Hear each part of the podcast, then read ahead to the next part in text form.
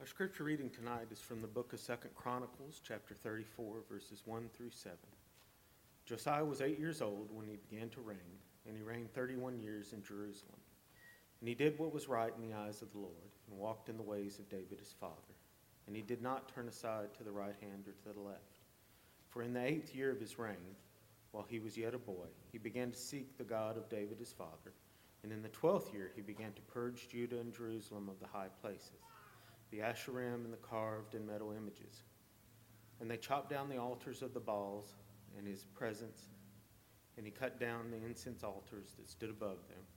And he broke in pieces the Asherim and the carved and metal images, and he made dust of them and scattered it over the graves of those who had sacrificed to them. He also burned the bones of the priests on their altars and cleansed Judah and Jerusalem.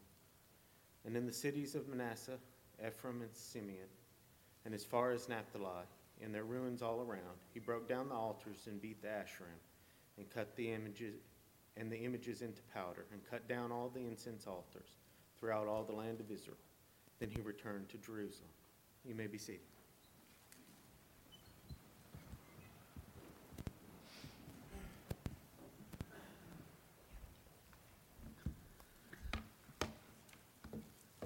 about 20 years ago in a small town in Texas. A small? Yeah. Um, in a small town in Texas, there was a baseball team, um, a high school baseball team, and they were known in their area for being a awful team. Like they were terrible. They are known as being the worst. Um, everybody, when they heard they were playing this team, they got excited because they knew they were going to win. Um, so one year, this team, they, um, they thought it was going to be their year. Like a lot of sports teams, if they ain't doing good for a while, the next year they are like, this is our year. This is the year that we're going to win. So this year starts, and the, the, the coaches, they talk a big game, the players, they talk a big game, and they talk about how this is going to be their year. And so practices go on, and the season starts, and it's clear by the way they play that the players just don't care. Um, the coaches just don't care. And they played their first game and they lost. They played their second game and they lost. Um, and the big part of this, the reason why they were losing is because the head coach wasn't taking his job seriously. He was taking it kind of like half hearted. He didn't care about what he was doing. But this made them frustrated the more they lost. So by the end of the season, they went zero, meaning zero wins, to 33 losses. Um, that's not a good record. If you keep up with sports, if you don't keep up with sports, you know that losing all your games is not good.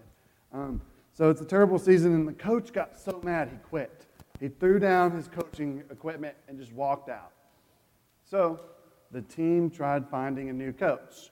And so they go around, they look for a new coach, and they can't find one because they were a small school. They didn't have the money to buy a great coach. They had this record of being terrible. And nobody wanted to go coach for them. So time goes on, time goes on. And it's time for the season to start. It's the beginning of the season. And it's practicing, it's conditioning time. And they still don't have a coach. So an uncle of one of the players, he decides to step up. He says, You know what? I'm going to coach it. Like, it'll be okay. So this guy, he coaches it and he takes it seriously and he starts off by making them seriously condition and get in shape. And then he goes and he practices with them. And at the first practice, the team, they just didn't care. They had this mindset of like, they wasn't going to do good. And the coach gives them one of those inspirational talks, you know, if you've ever heard one of those. And he, he gets them back in the game and he tells them, hey, like, we got this. And gives them this big inspirational speech. And then as time went on, as the season was about to start, it kept looking like this team was going to be good. So it gets to the first game, and they win. They won by one point they got in the ninth inning. And so they win the game. And then they win their second game, and then they win their third game, and then they win their fourth, and it keeps going. And they have a winning season. They get to the state championship, and it's their final game, and they win. They win the game, they win the state championship, they get the little cool rings that you get. Um, they won. And the way this happened, the reason that this happened was the culture of the team changed. It happened because it started off with a coach that didn't care, a coach that did not take his job seriously. And it led to them not being a good team. But the team stayed the same, the people stayed the same, minus a few freshmen that came in. But when they got a new coach, it made a big difference. It made a huge difference. And the team, they got better because the coach took it seriously. He had passion for it. This one person, he changed the culture. He broke that negative culture of the team being bad. And that's this idea that I want to look at today. Within, within all cultures, um, there's been different cultures throughout history of that. Uh, modern United States of American culture that we live, and even deeper than that, we live in this culture of the South. And there's culture throughout the world, and if you visit different places, even different places in this country, they have different cultures. They talk differently, they dress differently. Um, and it comes back to the culture that you live in. But within all cultures are two subcultures. There are two categories that fit in the spiritual realm. And they give us this idea of these two cultures. And I want to set the scene and look at these cultures as we start today. Um, the first one being this culture of sin. Throughout history, since Adam and Eve, there has been sin.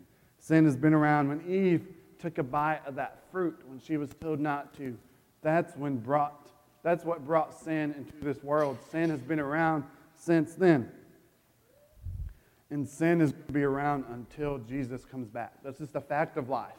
Everybody's going to sin, it's going to be around. And sometimes we may hear this or we may have thought this or get in this mindset that the world is the worst that it's ever been today. Um, terrible things happen all the time. Um, and we get in this mindset of it's the worst it's ever been. It's terrible. How's the world gotten to this point? And the thing is, I, I would argue with a biblical case that the world is not the worst it's ever been because uh, there was a time when God looked down at the world and he saw one good person, um, being Noah. Um, and he decided he was going to destroy mankind. Uh, if we were saying the world's as bad as it's ever been, the worst it's ever been, then we were saying there's only one or less righteous people on the planet. I would disagree. We have a room of maybe, what, 100, 200 people? I can't count. Um, in this room, I would like to think that there's more than one righteous person in this room, and I would like to think there's more than one righteous person outside of this room as well. And so I would argue in that sense that the world is not the worst it's ever been, but there's still sin. Um, the world is still terrible and there's still going to be sin no matter what. In this sin culture, it continues to grow and it goes through cycles where it gets bigger and it gets smaller. But sin's always going to be there. Um, in a specific passage I want to look at today, it comes from 2 Kings 21, and also you can read about it in 2 Chronicles 33. And we're going to look at the 2 Kings account for now. Um, and it starts with a king under a king of Judah under the name of Manasseh. Um, and in 2 Kings 21, the first verse, it says Manasseh was 12 years old when he began to reign, and he reigned 55 years in Jerusalem. Um, I don't know about you, but personally, if I became a king at age 12, it would be terrible. It would just be bad news everywhere. And we think that way because, like, a 12 year old is not what you typically would put in charge of an entire kingdom. Um, I mean, you may want to do that, but I, if I was 12 and I was in charge of a kingdom, it would not go over well. And Manasseh, he fell under bad influences. He gets to this point where he brought wickedness into the land of Judah. And we read in the next verse, we read that what he did was evil in the sight of the Lord according to the despicable practices of the nations, whom the Lord drove out before the people of Israel. What he did was terrible.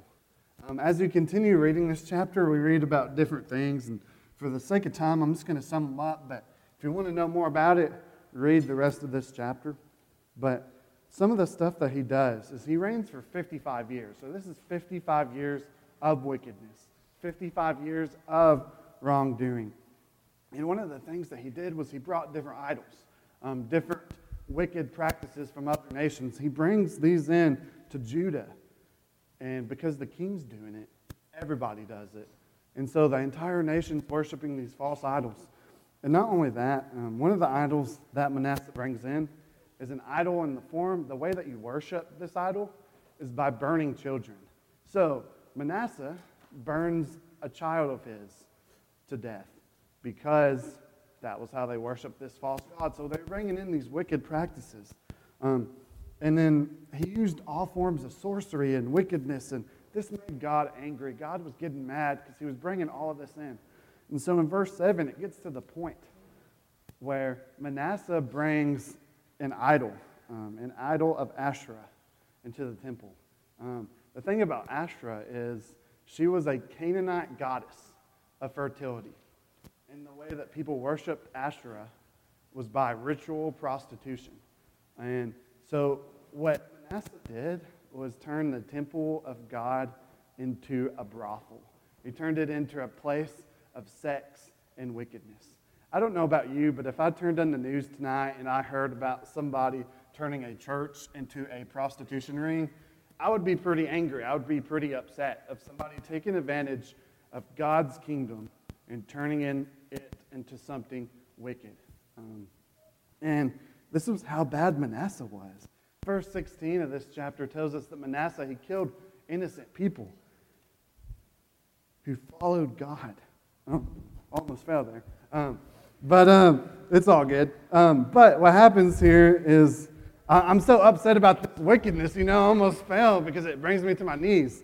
Um, but no, all seriousness, get, getting back on track. Um, I probably just need to stand still. Um, getting back on track, um, Manasseh, there's a tradition, a Jewish tradition, that he sawed Isaiah, the prophet Isaiah, in half, which this isn't recorded in the Bible. We don't know this for sure. But this is this man's reputation. He's known for doing these wicked things. And one of the things that people say about him is he saw, he saws, cuts man of God in half. And he was this way most of his life. And he molded the land of Judah into this wicked lifestyle. Um, and then Manasseh dies, and Amon, his son, takes over. Amon does the same things that his father does. He lives wickedly for two years because um, he got overthrown and got killed. So he was only king for two years. And this is kind of what I want to do on is this culture of sin was brought in. Uh, God was abandoned. God was forgotten. That's how this culture of sin was brought in. Is God was watching over them, and they turned their backs on God. They looked away from God. And the overall culture of the United States, I would argue, is not holy, is not in line of what God wants it to be. Sinful lifestyles are recommended by different people. People live a way that is terrible. And this is not good. We see this in our world. We see this idea of sin. But I, I don't like talking about negative things without talking about the positive things. Um, there's also a culture of God. After Manasseh and his son Amon reign in the land of Judah. Amon is, as I mentioned, Amon is killed. He's overthrown. Um, well, he's killed after two years of his reign. And the next person in line to reign is his son, Josiah. The thing about Josiah is he's eight years old. Um, again, when I was 12, I would be a terrible king, especially when I was eight, okay? He's eight years old and he becomes king. We may know him as the child king. He becomes king as a young child. And let's just read about Josiah real quick. Josiah was eight years old when he began to reign, and he reigned 31 years in Jerusalem. And what he did was right in the eyes of the Lord, and walked in the way of David his father, and did not turn aside to the right or to the left. Um, this is a beautiful passage. Um, Josiah, he did what was right in the eyes of the Lord. And think about it, he's walking on a path, and he didn't go to the left of the path. He didn't go to the right of the path. He didn't fall off the steps of the stage preaching at church like I did like five minutes ago. Um, he stayed on the path, okay? He stayed walking the way that he should have walked. Um, I love that imagery. He's on this path and he sticks to it throughout his life. Um, and what this looked like was he got rid of all the idols. He got rid of all the wickedness of all the sin, and he restored God's word in the kingdom. Um, Second Chronicles, turning to the other passage that records of this that uh, was read for us tonight. Um, Second Chronicles chapter 34. And as read earlier, in the eighth year of Josiah's reign, while he was yet a boy, he began to seek God of David his father. And in the twelfth year, he began to purge Judah and Jerusalem of the high places. What he does is he gets rid of everything bad. Not only does he get rid of everything bad, but in verses 29 through 33, Josiah restores the word of God. Not only does he get rid of what's bad, but he brings in something that's good. He makes it a, a kingdom of less sin, but more God. He takes the sin away and replaces it with God. It's hard to take something away without replacing it with something. And that's what Josiah does. You can't take away the sin without bringing in God.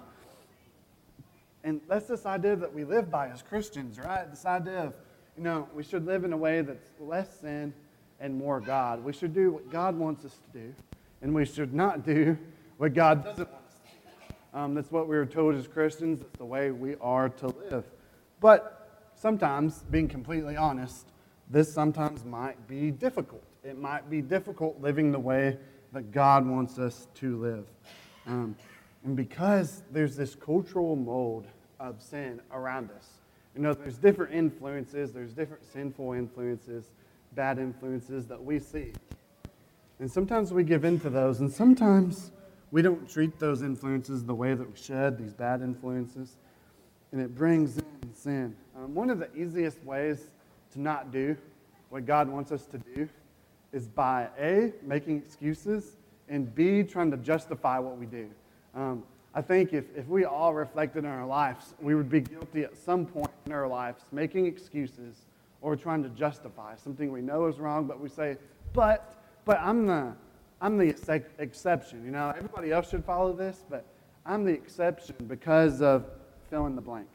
Um, and it's this idea that as Christians, we need to break this cultural mold and get rid of these excuses.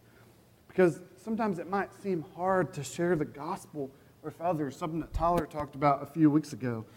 And we need to break this cultural mode of sin by sharing God and the story of Jesus. And there's a lot of points about this that we can learn from Josiah. Um, as we come to a close, I want to look at some of these points. Um, and it's this idea of breaking this cultural mold with God's Word. Have you ever tried to break something or either beat a record? Like if you're playing sports or running track or playing football and you're trying to beat a record, you know, this record of the most touchdowns or this record of the fastest time, trying to beat this record. Instead of beating a record, we should break past this mold of sin that is in our times. And the first thing that we can do to break that mold is by breaking the cultural mold of living. Have you ever, you can raise your hand on this one, have you ever heard the excuse, everybody is doing it, so I'm going to do it? You know, we hear that excuse, that excuse is sometimes associated with teenagers. Maybe you've heard a teenager say that. I see some of the parents nodding their heads.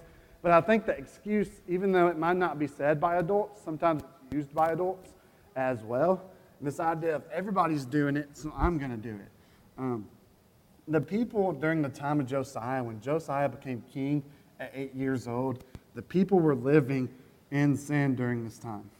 And if Josiah wanted to fit in with the people, if Josiah wanted to live the way that people lived, he would have lived this life of sin. So Josiah, he's already eight years old. He's already different than most kings during that time because most kings are not eight years old.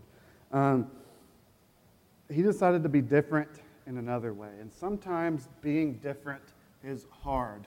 Sometimes living the way that God wants us to live might seem hard. And Josiah, he did exactly that. He was different. He went again against this sin culture. He went against the way that people were living. And what he does probably didn't make the people happy. Um, how do you think the people felt? If they worshiped these idols, they lived a certain way, and they were just taken away.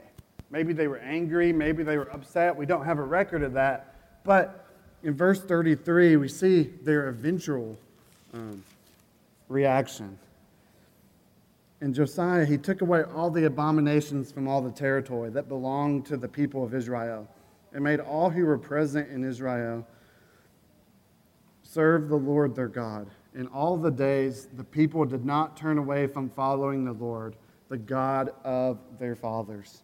Um, the people, after Josiah restored the word of God, while Josiah was king, the people did not turn away from God. And maybe that's not how they initially acted, but they still turned to God after Josiah kept pushing it. Josiah didn't make excuses. He didn't live a way that he thought he wanted to live. He lived the way that God wanted him to live. He saw a problem and he fixed it. And he could have made any excuse possible. He could have said, Everybody is living this way. Everybody is sinning. Everybody is doing what is wrong. If I, if I get rid of the idols, people won't like me. If I, if I do this, people won't blank. Just fill in the blank with anything. But Josiah, he cared more about God and pleasing God than he cared about what other people thought. I'm going to repeat that. Josiah cared more about pleasing God than pleasing people. Josiah, he broke this mode of living. He was different. A verse that I love this verse in Romans chapter 12. Paul, he writes to us, Don't be conformed to the world. Don't be like the world. Don't live the way that the world lives, but instead be transformed. I think of this, when I hear that verse, I think of the idea of a, um, a butterfly. A butterfly doesn't start as a butterfly, but it grows. It grows to be something different. It grows to be something better. And Josiah, he broke this mold and he lived differently. Um, it, again, it's easy to make excuses, to try to live the way the world lives, talk the way the world talks, and look the way the world looks, and try to justify it. But we need to break that cultural mode of living. Not only that, but we need to break the cultural mold of age. Um, sometimes, and this goes for any age, it is an excuse to not do something you should do or shouldn't do because of your age. Maybe, maybe you're too young and you feel that people won't pay attention to you or take you seriously. Or maybe you're young and you think, oh, I'll do better when I'm older. I'll do better once I'm an adult. I'll do better once I'm an older adult. I'll do better once I'm a grown adult. Like you can keep throwing stuff on there and keep increasing. Oh, I'll do better when. Um, well, maybe you feel too old and you, you feel like your time to help is done, that you feel like you've done your work. Or maybe not related to age, but maybe you've already done too much work and you're burnt out. You've done all this work and you feel like nobody's taking you seriously, that nobody's listening, and you're just done. You're fed up and you're done. Or maybe you feel not young enough or not old enough. You feel in the middle, you feel out of place. You feel this idea of you don't know where you belong, or maybe you're a young adult and you're busy with life and you're busy with family and you're busy with having kids and having a wife or you're busy with work, whatever it may be. Maybe busyness gets in the way. And it's easy to make these excuses, these excuses about our age, these excuses about busyness. But the thing is, Josiah didn't do that. As mentioned earlier, he was eight years old when he became king. Um, Second Chronicles 34, verse 3, it tells us in his eighth year of his reign, he committed his life to God, meaning he was 16. Um, when he was 16, he decided, I'm going to live the way that God wants me to live. But then, four years later, when he was 20, he decided that the way that God wanted him to live is by destroying the idols, the idols that were put up. And we read about that in 2 Chronicles 34 3 through 7. He says, These idols are not good. And you have to think during this time, because of the 57 years of wickedness, God's word was thrown to the side. Okay, people didn't know God's word like they should if It was lost when it should have been found. And so, when he was 26, they were destroying some temples and destroying some idols. And they find the Word of God, they find the law of Moses. And in this, when he's 26, he restores the law of Moses and he restores the Passover. We read about this in 2 Chronicles 34 8 through 33, where he restores what is God's. And he could have made any excuse in the book about his age. He could say, I'm 16. I don't have to devote my life to the Lord yet. I can do that when I'm older. He could have said when he's 20, Oh, people are not going to pay attention to me. I'm 20 years old. I'm not going to destroy the temple of the false gods. I'm not going to destroy these idols. When he's 26, he could have said a similar story. He could have said, These people have grown up for 57 years without the Word of God. They are not going to listen. Um, and make excuses. You can make excuses about yourself about age. You can make excuses about other people about their age. You can say, they are too young, they won't understand. They are too old, they won't understand. You can, you can say that about anything because that's how the devil reaches us, is by putting these excuses in our head. And Josiah, he lives the way that God wants him to do. He could have said easily, Oh, I'm going to live the way that my father lived. I'm going to live the way that my grandfather lived because they are older than me, they're wiser than me. But the thing was, he did not let his life hold him back. He didn't let his age hold him back. So I have a few principles um, found in the Bible that this is for everybody. Um, if you have these three things, you can help restore the Word of God to this culture of sin that we live in. Okay, this applies to anybody of any age. Um, the first one being, um, raise your hand if you have this. I'll, I'll raise my hand. The first one, um, we find this. Actually, I'll say what it is first before I say where we find it. Um, a love for God. Raise your hand if you have love for God. I, I love to make people raise their hands. It's fun. Um, you have a love for God. Matthew chapter 22, verse 37 through 38. A guy, he asked Jesus, What shall I do to inherit eternal life? And Jesus, an answer that gets quoted a lot, it's even one that's found in the Old Testament one that's found in different gospel accounts. Love the Lord your God with all your heart, with all your soul, with all your mind, with all your strength. Guys, this is love God with everything you've got. Like, if you love God with everything you've got, you can help restore the Word of God to this culture of sin that we live in. All right, the second thing that you need, raise your hand if you have this a love for people. Right, anybody have a love for people? Sometimes it's hard to love people, um, but we have to love people. Um, Matthew 22, verse 39 Jesus, he says, a second commandment like this is love your neighbor as yourself. We may have heard this before, where we need to love our neighbor. We need to love everybody. Everybody's our neighbor. We learn that through the parable of the Good Samaritan that Jesus gives us. Love people. And the third thing, this is, this is a tricky one. I, I don't know if anybody in here has this. I, a third thing that you need to restore the Word of God to people is, raise your hand if you have this, a beating heart. Is anybody's heart working? Like, that should be everybody, right? Um, Philippians 1 21, Paul, he writes, To live is Christ, and to die is gain. What he says is, if I'm alive, I'm living for Christ. Like, if my heart is beating, if my lungs are breathing, if my brain is thinking, I'm alive, and I'm going to live that life for Christ. We could make excuses about age, about how young we are, how old we are about how middle aged we are, whatever it may be, we can make these excuses. And the thing is, they won't hold up to God because if you have a love for God, if you have a love for people, and if your heart's beating, if you're alive and you're able, you can share the story of Christ to anybody. Um, don't make excuses. Um, break that cultural mold of age and show Christ to others, no matter what your age is. And the third thing, um, as we come to a close, break the cultural mold of power. Power sometimes, and this is like a cliche thing, power sometimes gets to people's heads. It got to Josiah's father, Amon's head. It got to Josiah's grandfather, Manasseh's head. But Josiah, he didn't let this get to his head. He still followed God. He still lived the way that God wanted him to live. Um, he could have let being king corrupt him. He, he could have said, Oh, I'm king now. I can do what I want.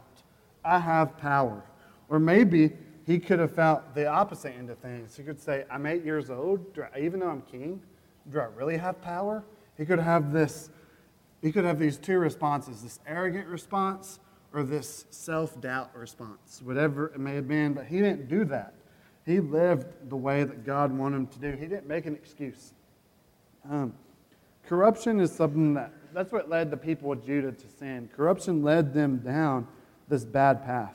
And corruption is what leads the world today into sin. Like being corrupted is what brings this about. Um, but as we mentioned earlier, we need to be different. We need to show the light of Christ. We need to be confident in God and what He can do. A theme in the book of Joshua. The book of Joshua is an awesome book, and a theme that God keeps communicating to Joshua is, and the first time we hear about this in the book of Joshua is verse 9 in chapter 1. And God, He tells them, Be strong and courageous. Joshua, do not be frightened, do not be afraid, for the Lord your God was with you everywhere you go.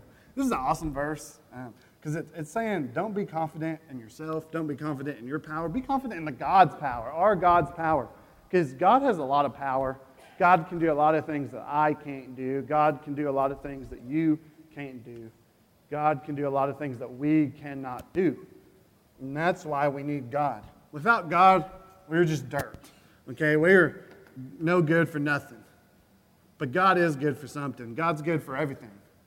And we need Him in our life. And we shouldn't make excuse, whether it's a corruption of power or it's this idea of not feeling like we have enough power.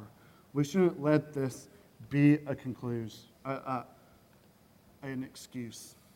And as we come to a conclusion, um, and the reason I said this, a lot of this stuff you could be thinking, oh, I already know this. I know that some people make excuses about this. I know this, but there's one big point why I preached this sermon. It's So, one big point that I'm building to.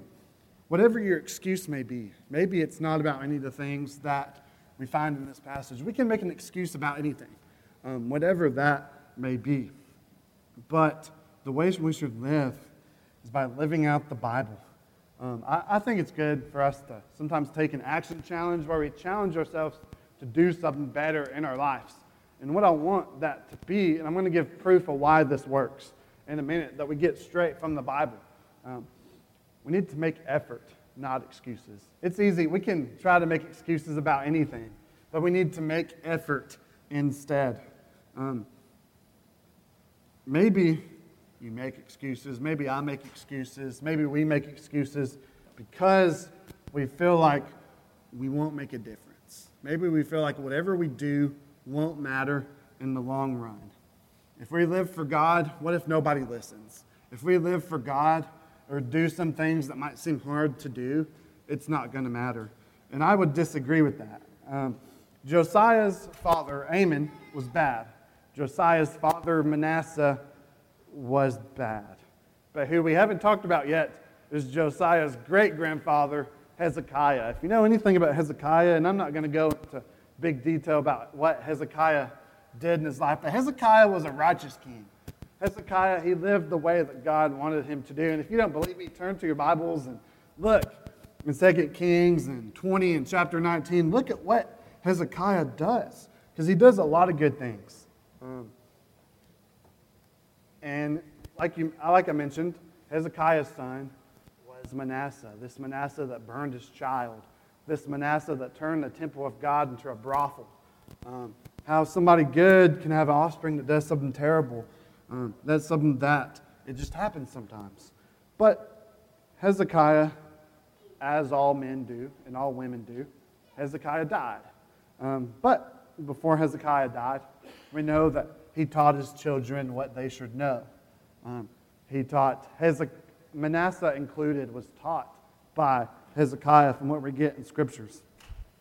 Um, and so Manasseh, his reign goes on. He does all these terrible things that we hear about. And then in Second Chronicles chapter 33, going back to that chapter, um, God is done with what Manasseh done, has done.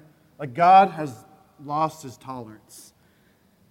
And God, he speaks to Manasseh. We hear this in verse 10 of chapter 33 of Second Chronicles. The Lord spoke to Manasseh and his people, and they paid no attention. This idea of listening that we talked about this morning, Manasseh wasn't listening.